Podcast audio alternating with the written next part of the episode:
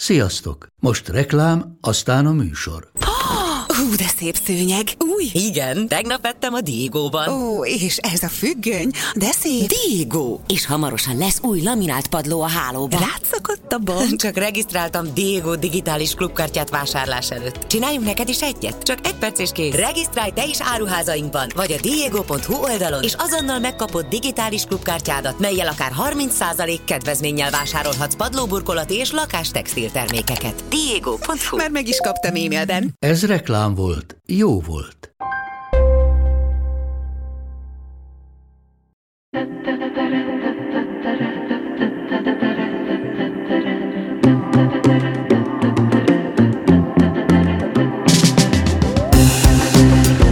Neked könnyű, mert híres vagy, mert van pénzed, mert jól nézel ki.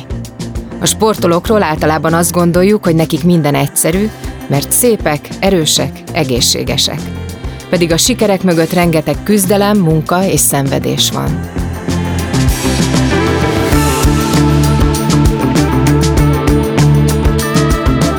Ebben az epizódban Tomán Edina ultramaraton futó történetét hallhatjátok. Edina elképesztő erejét bizonyítja a saját útja. Életmentő szívműtét után kezdett el futni, a londoni olimpián pedig már a fákja futók egyike volt. 2012-ben diagnosztizáltak nála borderline szindrómát, azóta is sportol, és ma már pszichológusként is dolgozik. A harmonikus élethez nagyon fontos, hogy olyan emberekkel vegyük körül magunkat, akik hozzánk hasonlóan gondolkodnak, és egy podcast is akkor jó, ha olyan támogató áll mellé, akivel azonosak az értékeink. A neked könnyű legfontosabb partnere a Volvo Autó Hungária. Hogy miért találtunk egymásra, az hallgassátok meg tőlük. Utána pedig rögtön kezdjük a beszélgetést. A Volvo-nak megalakulása óta a világ és a benne lévő emberek a legfontosabbak.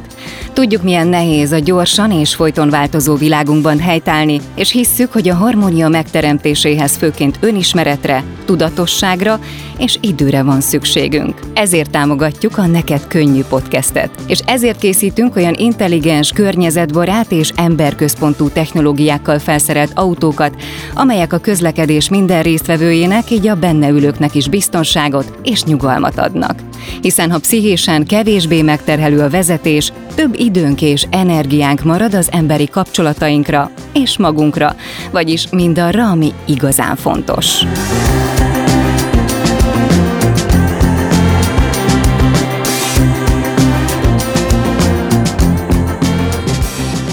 Edin, az ultrafutókról mindig az a kép ugrik be, hogy, hogy magányosan futnak órákon keresztül rólad, meg pláne, mert hogy olyan távokat futsz, ami, ami teljesen emberfeletti. Hogy jött neked ez a futás? Kezdjük nagyon az elejéről, hogy hogyan is áll össze a te életed, mire eljutottál oda, hogy ilyen távokat fussál? Hú, nagyon nehéz. Az lesz a nehéz ebben, hogy most már szétválasszam a, a saját szubjektív indítatást a, a szakmától, mert egy picit ezek most már bennem összeforrottak. Nyilván nagyon fontos kérdés az, mindenkinél, aki ilyen nagyon sokat fut, főleg akik még nálam is sokkal többet futnak, hogy mi, mi az az indítatás, mi az az ambíció, mi az a motiváció, ami miatt ő ennek egyáltalán neki fog. Nyilván ez nem úgy történik, hogy akkor én holnap lefutok 200 kilométert, azért ezek nagyon-nagyon sok kisebb állomása van annak, hogy, hogy az ember mondjuk benevezzen az első ilyen nagyobb megmérettetésére, és hát nyilván ez egy nagyon szubjektív kérdés, hogy kinél mi volt az az ambíció.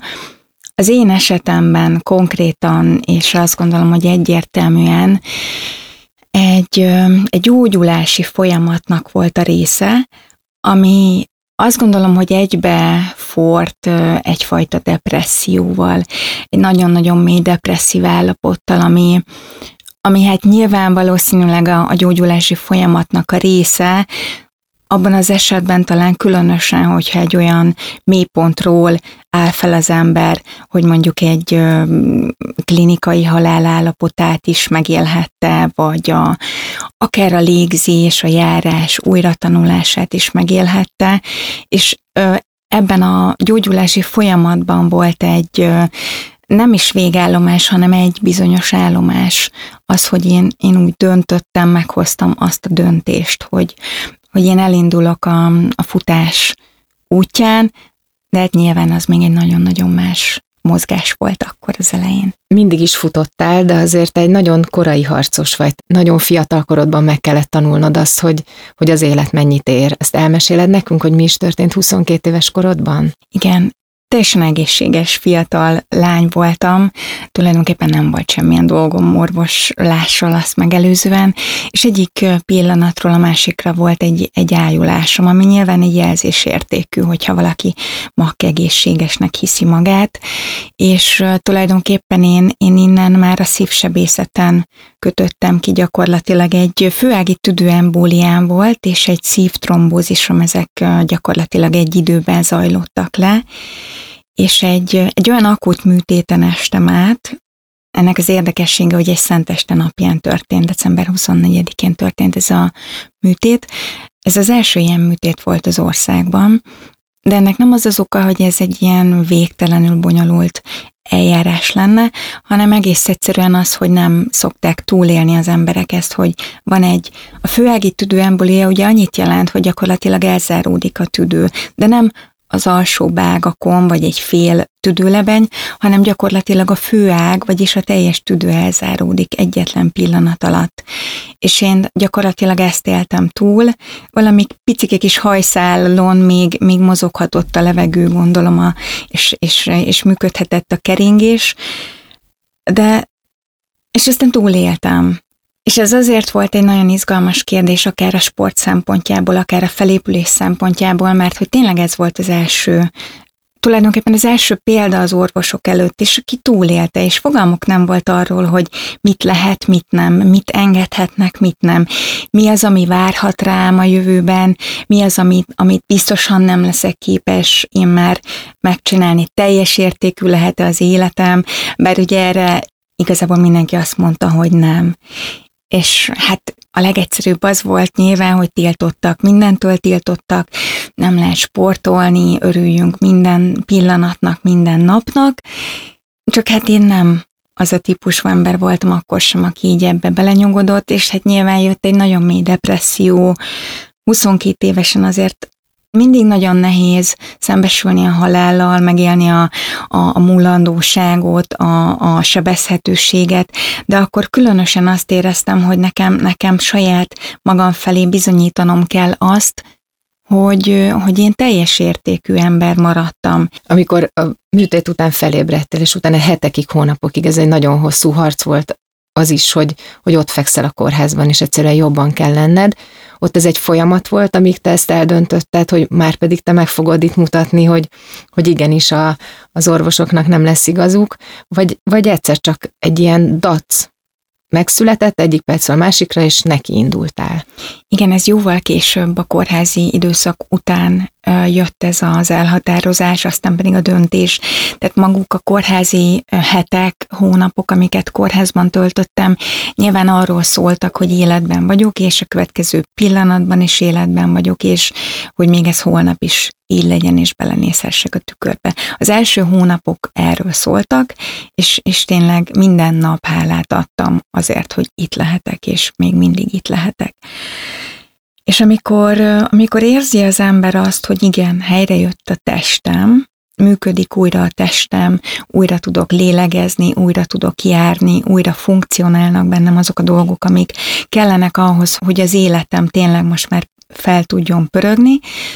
Egyszer csak azon kaptam magam, és szerintem valószínűleg ez így szokott lenni, hogy, hogy valahogy a lelkem lemaradt a testem már előre járna, már, már dolgozna, már, már érezni azt, hogy él, de a lelkem valahogy lemaradt, és hogyan tudnám őt, őt magam után hozni, hogyan tudnám őt visszacsatlakoztatni a testemhez. És így jött ez a mozgás. Akkor ez volt az egyetlen dolog, amiben én kapaszkodót találhattam.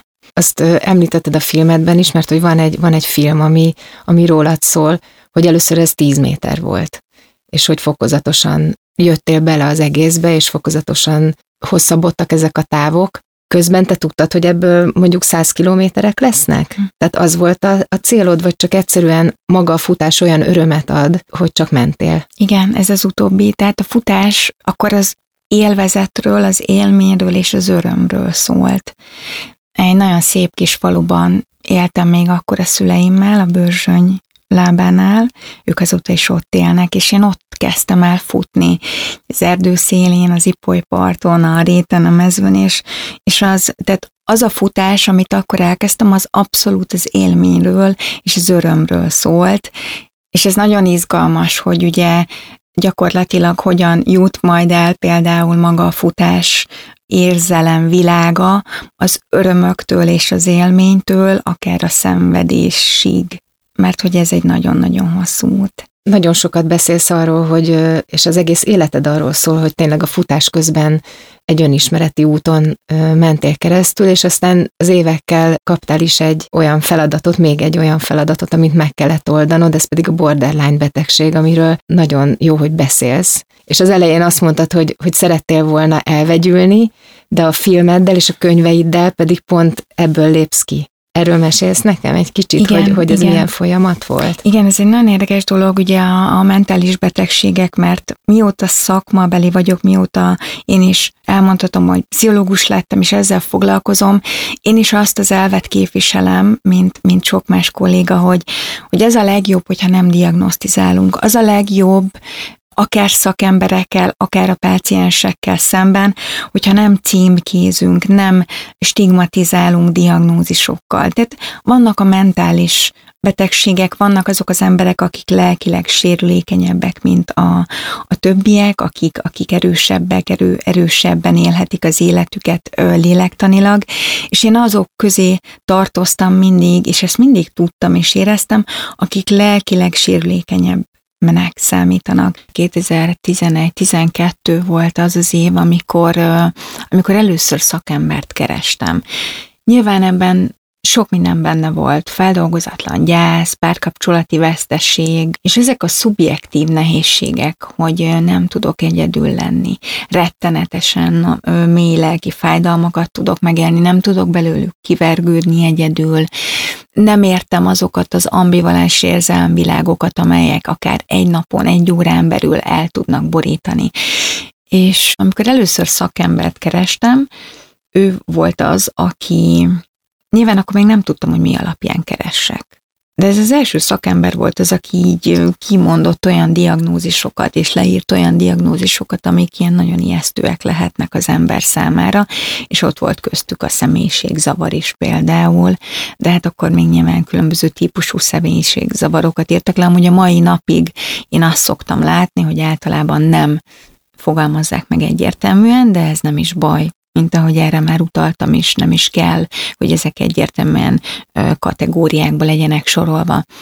Aztán amikor tovább kerestem, mert hát nem egy terapeutánál jártam életemben, és nem is kettőnél, mert, mert nagyon nehéz volt az, hogy megtaláljam azt, aki, akivel tényleg együtt tudunk működni, ez tulajdonképpen 2015-ben történt csak meg.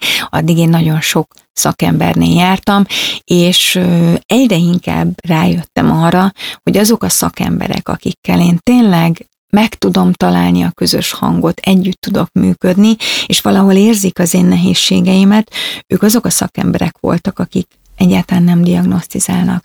És nyilván ez is egy érdekes kérdés, hogy aki az ultra hosszú távokat futja, hogyha úgy, úgy tényleg fókuszálunk az ő lélektani állapotukra, az ő mentális állapotukra, azt gondolom, hogy, hogy nem ritka az, hogyha, hogyha, hogyha ott igenis megtalálunk lelki sérüléseket, fel nem dolgozott traumatikus életeseményeket. Tehát én azt gondolom, hogy ezek az extrém hosszú távú futások, de, de nem is csak a futás, az extrém, az extremitása egy sportnak akár, sokszor jelenti az önismeretnek a vágyát. Azt, hogy én, én érzem azt, hogy nekem meg kellene tudnom azt, hogy mi történik velem, és ezt csak akkor fogom tudni, hogyha találkozom önmagammal. És azt, hogy én találkozhassam önmagammal, azzal az igazi belső magjával az énemnek, ahhoz határhelyzetbe kell lavíroznom magamat. Tehát nem fogok a kényelemben, nem fogok a kényelmes, élvezeti és örömteli tevékenységek közben olyan határhelyzetbe kerülni, ahol én igenis monológokat, nagyon komoly párbeszédeket folytatok saját magammal, a saját én részeimmel. És ezt én azt gondolom, hogy többeknél valószínűleg megvan, akik ultra versenyeket futnak. De pszichológusként azt gondolod, hogy ez tulajdonképpen minden embernek erre szüksége lenne, hogy, hogy megismerje önmagát, és kiderüljön az, hogy ő ki is valójában. Igen, igen, és erre a sport egy nagyon-nagyon jó eszközt tud adni. Nyilván, hogyha mondjuk megkérdeznék tőlem, hogy én ezt ajánlom-e, javaslom-e, hogy valaki ilyen mélységekbe merüljön a testi szenvedések és kínok felé, azért, hogy megkaphassa a válaszait, azt mondanám, hogy nem. Tehát azért ennek nagyon-nagyon komoly ára tud lenni ennek a fajta önismeretnek, vagy önmagammal való találkozásnak, de valóban azt gondolom, hogy határhelyzet megélése, tehát komoly határhelyzet megélése nélkül nagyon nehéz mélyen találkozni saját magunkkal is, és olyan kérdéseket feszegetni saját magunkkal. Ezek tényleg ilyen belső monológok, amikor a különböző én részek, akik ugye bennünk lakoznak, akik az életünket irányítják, ezek tényleg egyfajta párbeszédbe tudnak kerülni egymással. És én hiszem azt, hogy a könnyű mindennapi élethelyzetek erre azért nem feltétlen ideálisak vagy alkalmasak. Egy sportolónak mindig erősnek kell mutatkoznia, és mégis ezzel te előálltál, hogy, hogy mindenkinek vannak problémái, és, és, és köztünk neked is.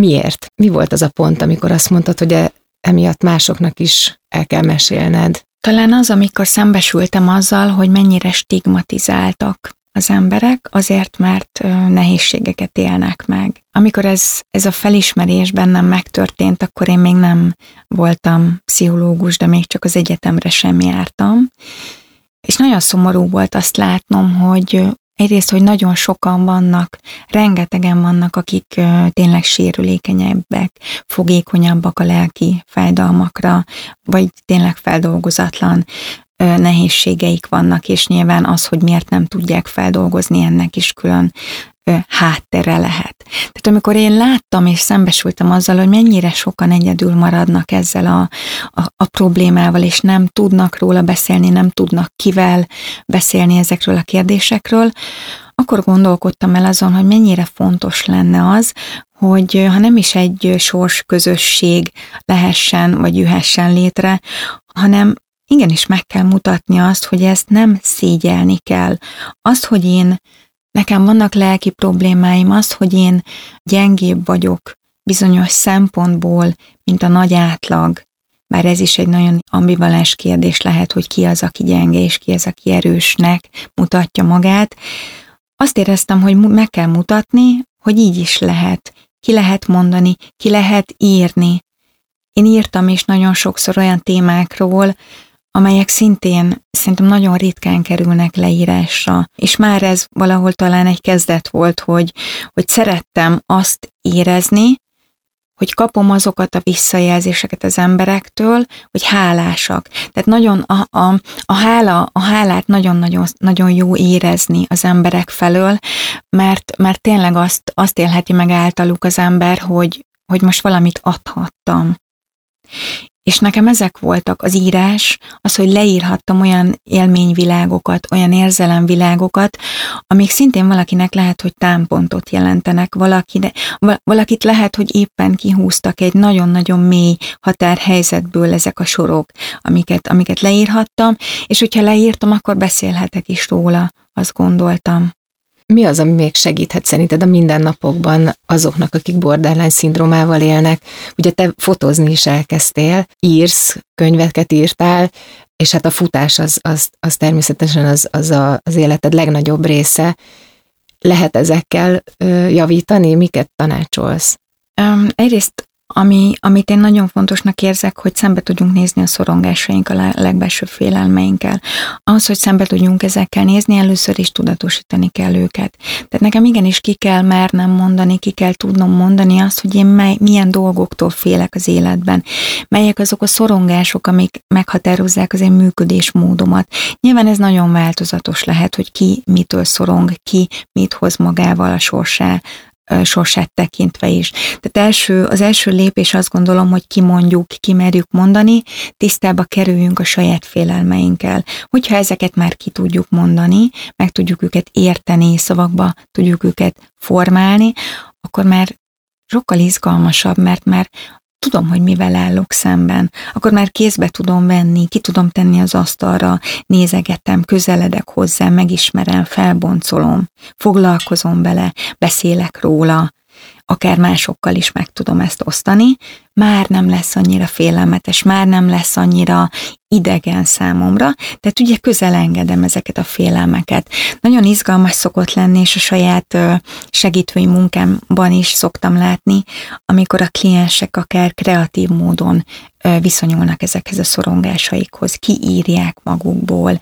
Vannak, akik például nem is tudták korábban, hogy mennyire tehetségesen írnak, novellákat kezdenek írni, naplót írnak, festeni kezdenek, lefestik a félelmeiket, lerajzolják a szorongásaikat, és ugyanígy nyilván a, a sportot is ide be kell mindenképpen hoznom, mert, mert tényleg az elmúlt másfél-két évtizedben nagyon sok olyan történettel találkoztam, és nagyon sok olyan történetet osztottak meg velem, aminek éppen az volt a lényege, hogy a sport volt egy olyan iránymutató, egy olyan terápiás mód, amiben egyrészt megismerhette saját magát, megismerhette saját félelmeit az illető, és a sport volt az, ami, ami, ami ezt mélyítette, mélyítette, és egészen addig mélyíti ezeket az önmaga, önmagával való találkozásokat, míg azt veszi észre, hogy, hogy ott hagyta az úton a háta mögött a nehézségeit, a fájdalmait, és, és már teljesen más dologért fut, mint, mint korábban tette.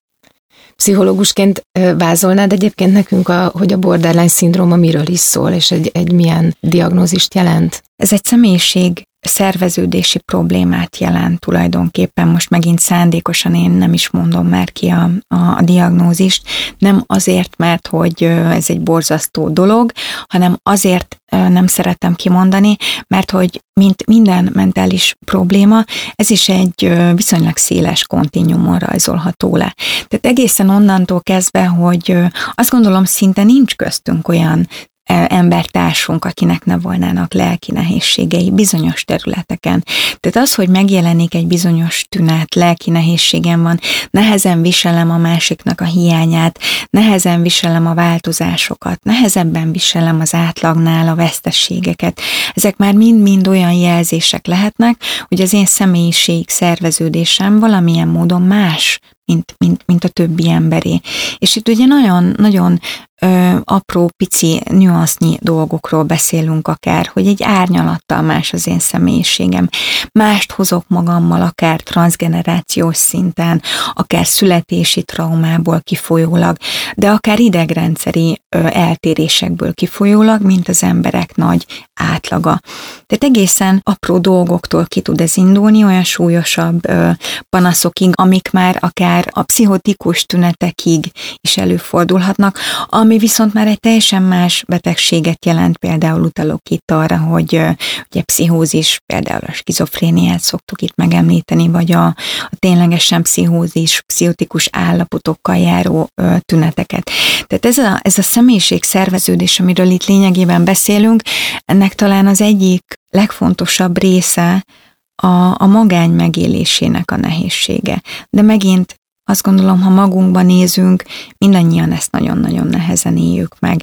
Egy, egy másik nehézség, amit, amit ide szerintem említeni lehetne talán, ez az impulzivitás. Az, hogy, hogy egy bizonyos helyzetben borzasztó gyorsan át tud váltani az érzelmi állapot, az érzelmi ingadozás nagyon-nagyon hirtelen tud megtörténni.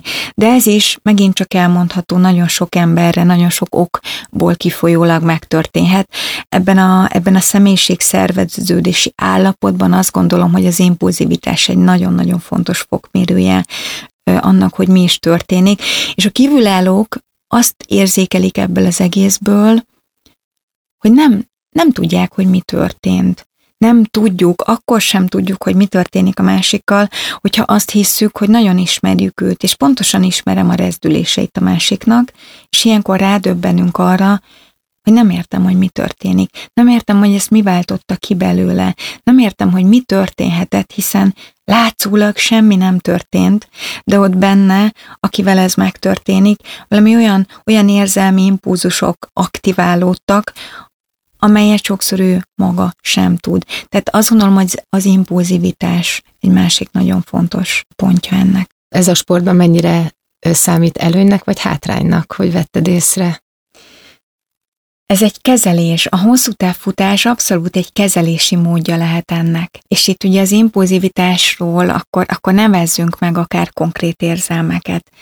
Az agresszió például egy nagyon domináns érzése ezeknek az embereknek hogy egyszer csak agresszívvé válnak. Ezt nem úgy kell értenünk, hogy ők, ők fizikailag, nyilván vannak olyan emberek, és, és vannak ezen a, ebben a, ezzel a személyiséggel olyan emberek, akik valóban tényleg agresszívvé válnak, de az agressziót én, én most elsősorban úgy értem, hogy nagyon erős indulatok támadnak fel az emberben, amit egyszerűen nem tud hogyan megélni, nem tud min levezetni, és, és sokszor saját magán vezeti ezt le. Egy ilyen öndestruktív állapot állapotba sodorja saját magát. Ez is megnyilvánulhat nagyon-nagyon sokféleképpen. Szó szerint bánthatja a testét, bánthatja a saját lelkét. Ez egy nagyon-nagyon gyakori dolog például, hogy bántalmazzák saját magukat, de ez megint csak nagyon sok mindenkire elmondható, sőt, például, hogyha az ultra hosszú távfutást nézzük, sokak szemében ez is egy öndestruktív tevékenységnek számít. Tehát, hogyha belegondolunk, hogy másfél-két napon keresztül futnak az emberek, gyakorlatilag mire beérünk a célba, mindenünk begyullad, teljesen felborul az emésztésünk, napokra tönkre megy a vízháztartásunk. Tehát olyan állapotba lavírozzuk magunkat, olyan fizikai állapotba, ami tényleg azt gondolom, hogy szó szerint felér egy ön kínzással. Mi ez, ha nem egy ön destruktív állapot? De mégis itt valahol az ember ezt megtanulja magában, belül, a párbeszédek által kezelni. Milyen érzés a végén, amikor a célba érsz? Maga a cél az egy abszolút katartikus élmény. Ez az a katarzis, és itt tényleg pillanatokról beszélünk, de ez nem egy elnyújtott állapot, ez egy katartikus pillanatokból álló élmény, ami, ami miatt megéri.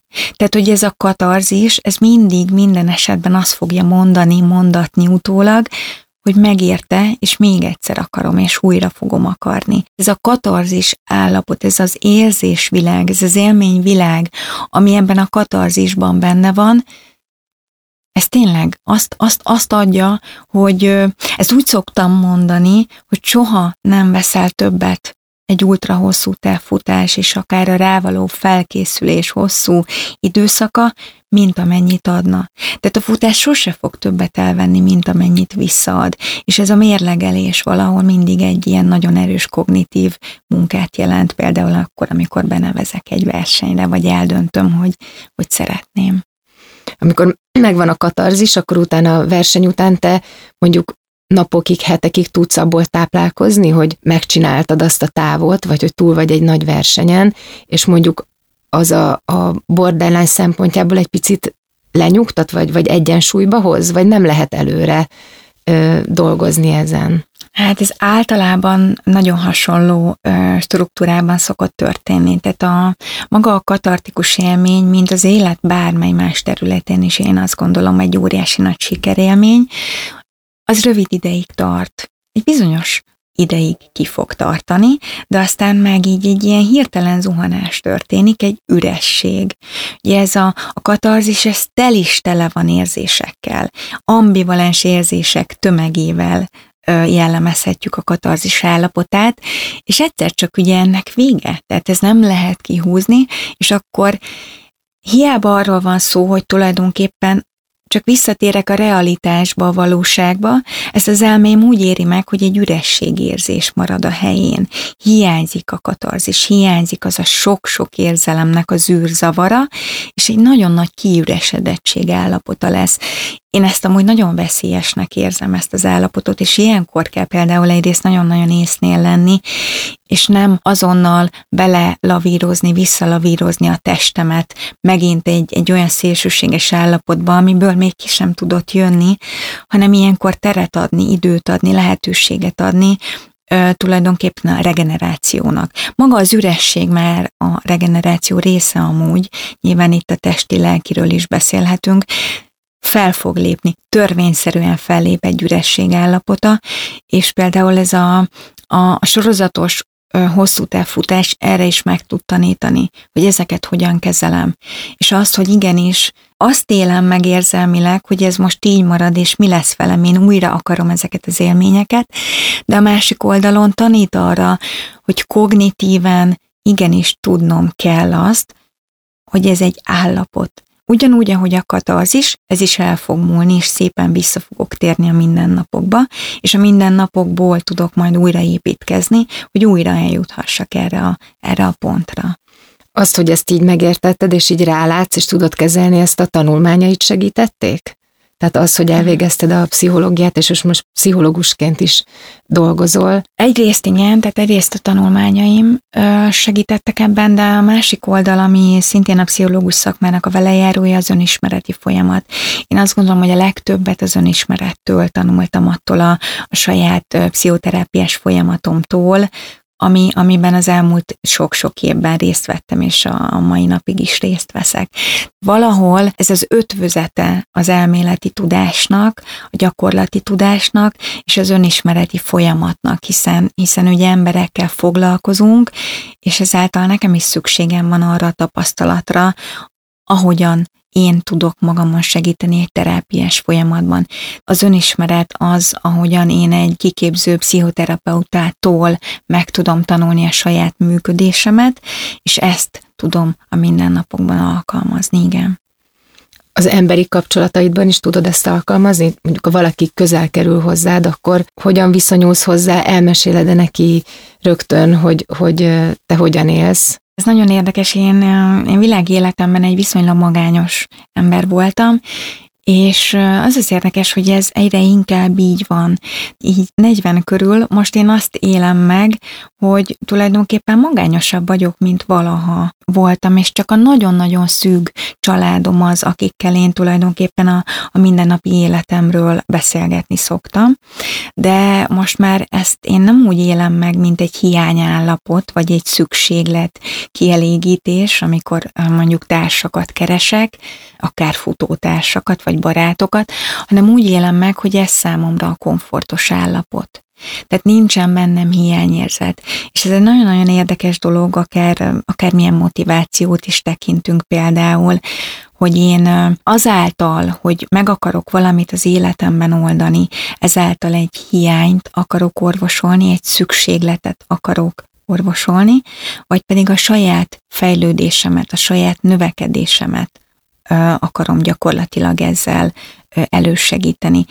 És például sokaknál azt látom, hogy a társak keresése, a, a közösséghez való tartozás, a magány kikerülése, elkerülése, ezek valahol egy olyan hiányállapotot akarnak befedni, vagy letapaszolni, mint egy sebb tapasz, ami, ami, ami nem lehet hosszú távú megoldás. De amint azt élem meg, hogy ez ahogyan én élek, ez már az én saját fejlődésemet szolgálja, akkor az már egy sokkal, de sokkal maradandóbb ö, körülmény lesz.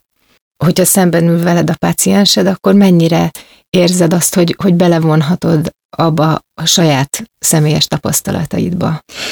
Igen, ez egy nagyon izgalmas kérdés, mert meg is szoktam kapni például a hallgatóimtól, akiket oktatok az egyetemen, hogy, hogy ugye azt hinnénk, hogy a, a pszichológus személyének egy nagyon steril valakinek kell lenni, aki, aki ilyen megközelíthetetlen, és nem tudok róla semmit.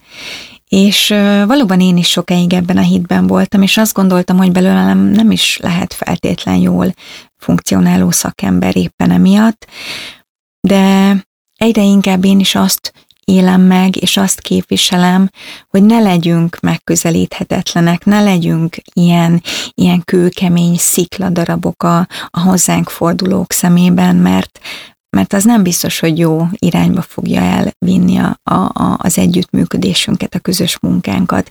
Én abszolút vallom és hiszem azt, hogy amikor én egy picikét adok magamból, amikor egy picit meg tudok mutatni abból, hogy ennek az új útnak bizonyos szakaszait én is megéltem, ez abszolút építő jelleggel tudhatni egy segítői folyamatban. Ha érdekel az előbbi téma pszichológiai háttere, Hallgass meg a szünet utáni rövid beszélgetést. Vendégünk Els Tipkovics Erika pszichoterapeuta, aki a Személyiségfejlesztő Akadémia vezetője.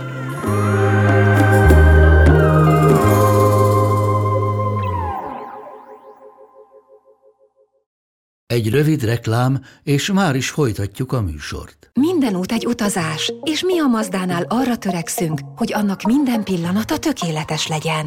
Mazda CX-5 utolsó széria, 194 lóerős, két és fél literes mild hibrid benzinmotorral, akár milliós kedvezménnyel, vagy kedvező finanszírozási feltételekkel elérhető. A finanszírozást az Euroleasing nyújtja, THM 4-től 4,9%-ig. A tájékoztatás nem teljes körű, a részletekről érdeklődjön márka kereskedéseinkben. Mazda, Crafted in Japan. Vége a reklámnak, folytatjuk a műsort.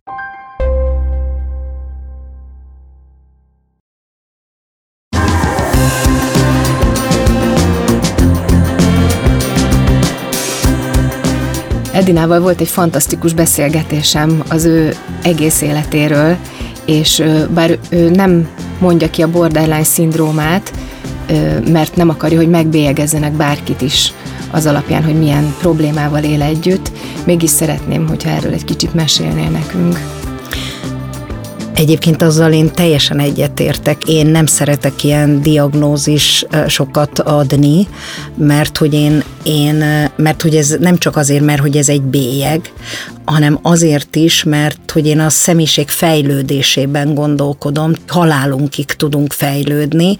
Van, aki a diagnózisától nagyon elkeseredik, motiválatlanná válik, hogy tudja, hogy így vagyok, és hogy mindent azzal magyaráz, és kevésbé tesz erőfeszítést arra, hogy igenis ezeket meg lehet fejlődni. Nem is úgy fogalmaznék, hogy megváltoztatni, hanem megfejlődni, és már, már az az Edinán is éreztem, hogy ő, ő mennyit küzd azért, hogy, hogy ezeket a határeseti viselkedés módokat ő kézben tartsa, megváltoztassa, és ami nekem a legnagyszerűbb volt, hogy ő megtalálta ezt a hosszú távfutást arra, hogy kontrollálja ezeket a a viselkedésben lévő hiányait, indulatait kontroll alatt tudja tartani. Nekem ez, ez nagyon tetszett az a törekvése is, hogy ő ezt megtalálja, meg az, ahogy ő a, a fejlődésében gondolkodik, hogy ő ezt meg fogja tudni fejlődni. A, azért azt kell tudni, hogy a borderline szindróma az gyakorlatilag egy, egy nehéz korkép, ha már így erről beszélünk, mert hogy, hogy egy olyan állapotot jelent, ahol a lelki egyensúly bizonytalan, kicsit hiányos, nehéz így, ami mondjuk másnak természetes, hogy így, így egyensúlyba vagyok, meg békébe, az azért, azért nekik, nekik nagyon nehéz, amiatt, hogy van egy ilyen extrém hangulat ingadozás. Tehát ezért nagyon sokan össze is keverik a mániás depresszióval, ami a, a bipoláris zavarnak úgy nevezzük, de hogy nem ugyanaz, mert hogy, hogy nagyon sokszor ez stressz helyzetben vált.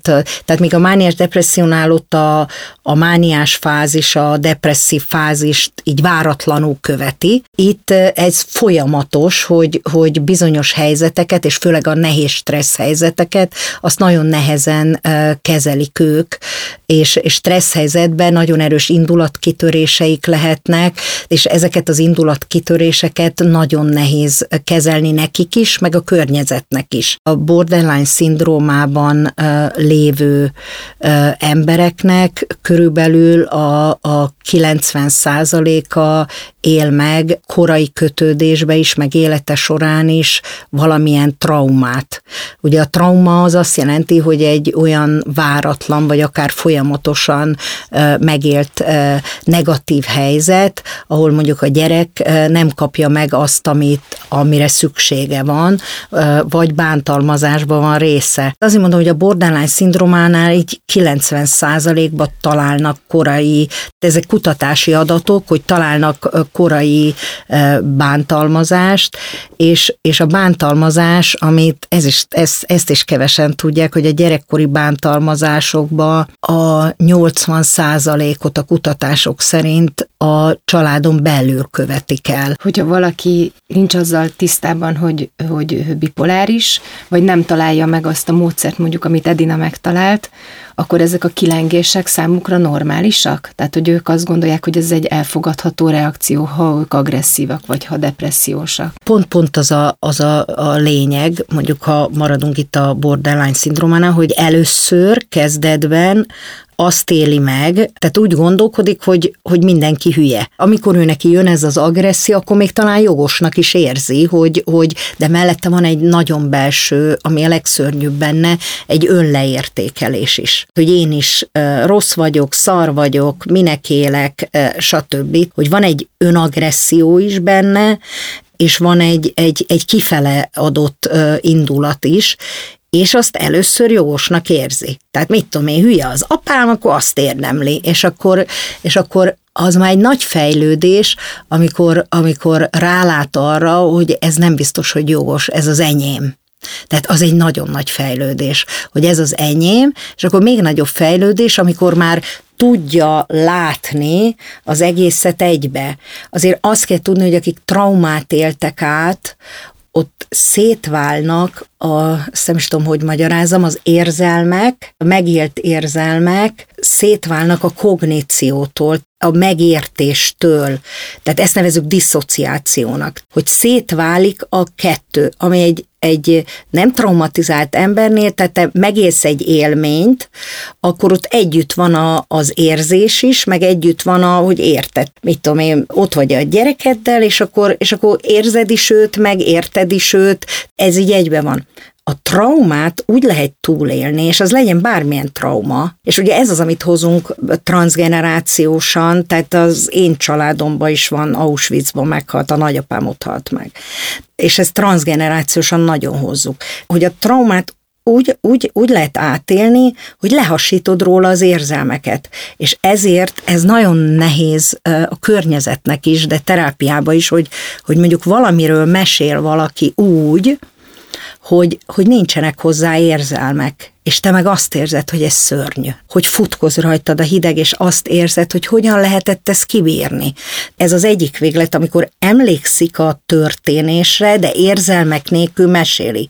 A másik véglet, hogy örökké azt érzi, hogy ő rosszul van, ő testi szinten éli meg a, az érzéseket, hogy itt fáj, ott fáj, hány ingerem van ettől az embertől, meg attól, meg, meg, meg ideges vagyok erre az emberre, meg arra, és nincs meg a történet. Ez jelenti a diszociáció, hogy szétválik az érzés, meg a történet. Ott viszont nincs meg a történet, tehát ő nem is tudja, hogy ő, ő traumatizált volt, hanem csak az érzést érzi, hogy nagyon rosszul vagyok. És hogy, hogy az a hosszú idő, hogy ezt a kettőt ezt, ezt összehozni, hogy úgy elfogadni a traumát, amit, amit lehet, hogy a szüleim okoztak, lehet, hogy a transgenerációsan hozom, vagy, vagy, vagy a testvérkapcsolatban is azért van, amikor traumatizálunk. Nem diagnózisokba kellene gondolkodni, hanem személyiségfejlődésbe, hogy akkor tudja megfejlődni, ha trauma föl van dolgozva, most én magyar talanul, de akkor van földolgozva, ha az érzés meg a történet már egybe tud lenni. És ez egy, ez, egy, ez egy nehéz és hosszú munka annak is, aki dolgozik magán, meg, meg annak is, aki ezt segítőként segíti.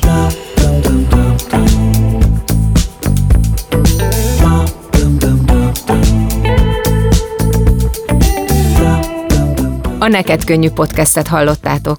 Azért indítottam el ezt a műsort, mert ha jobban értjük a belső működésünket, akkor nyitottabbak vagyunk egymás felé. És persze közelebb kerülünk saját magunkhoz is.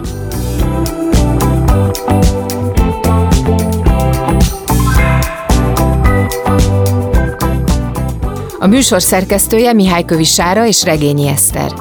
A sportszakmai tanácsadó Marosi Gergely. A főszerkesztő Neizer Anita, a zenei és utómunka szerkesztő Szűcs Dániel, a kreatív producer Román Balázs, a producer pedig Hampuk Rihárd. Epres Pannit hallottátok.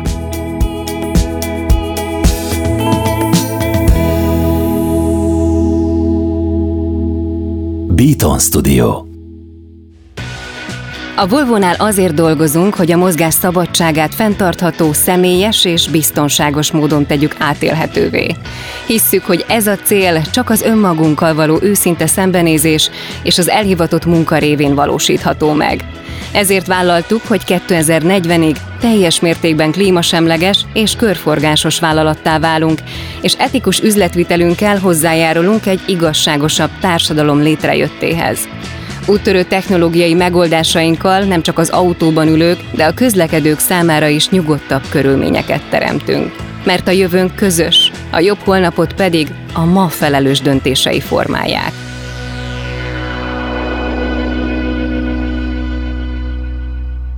Ez egy Béton podcast.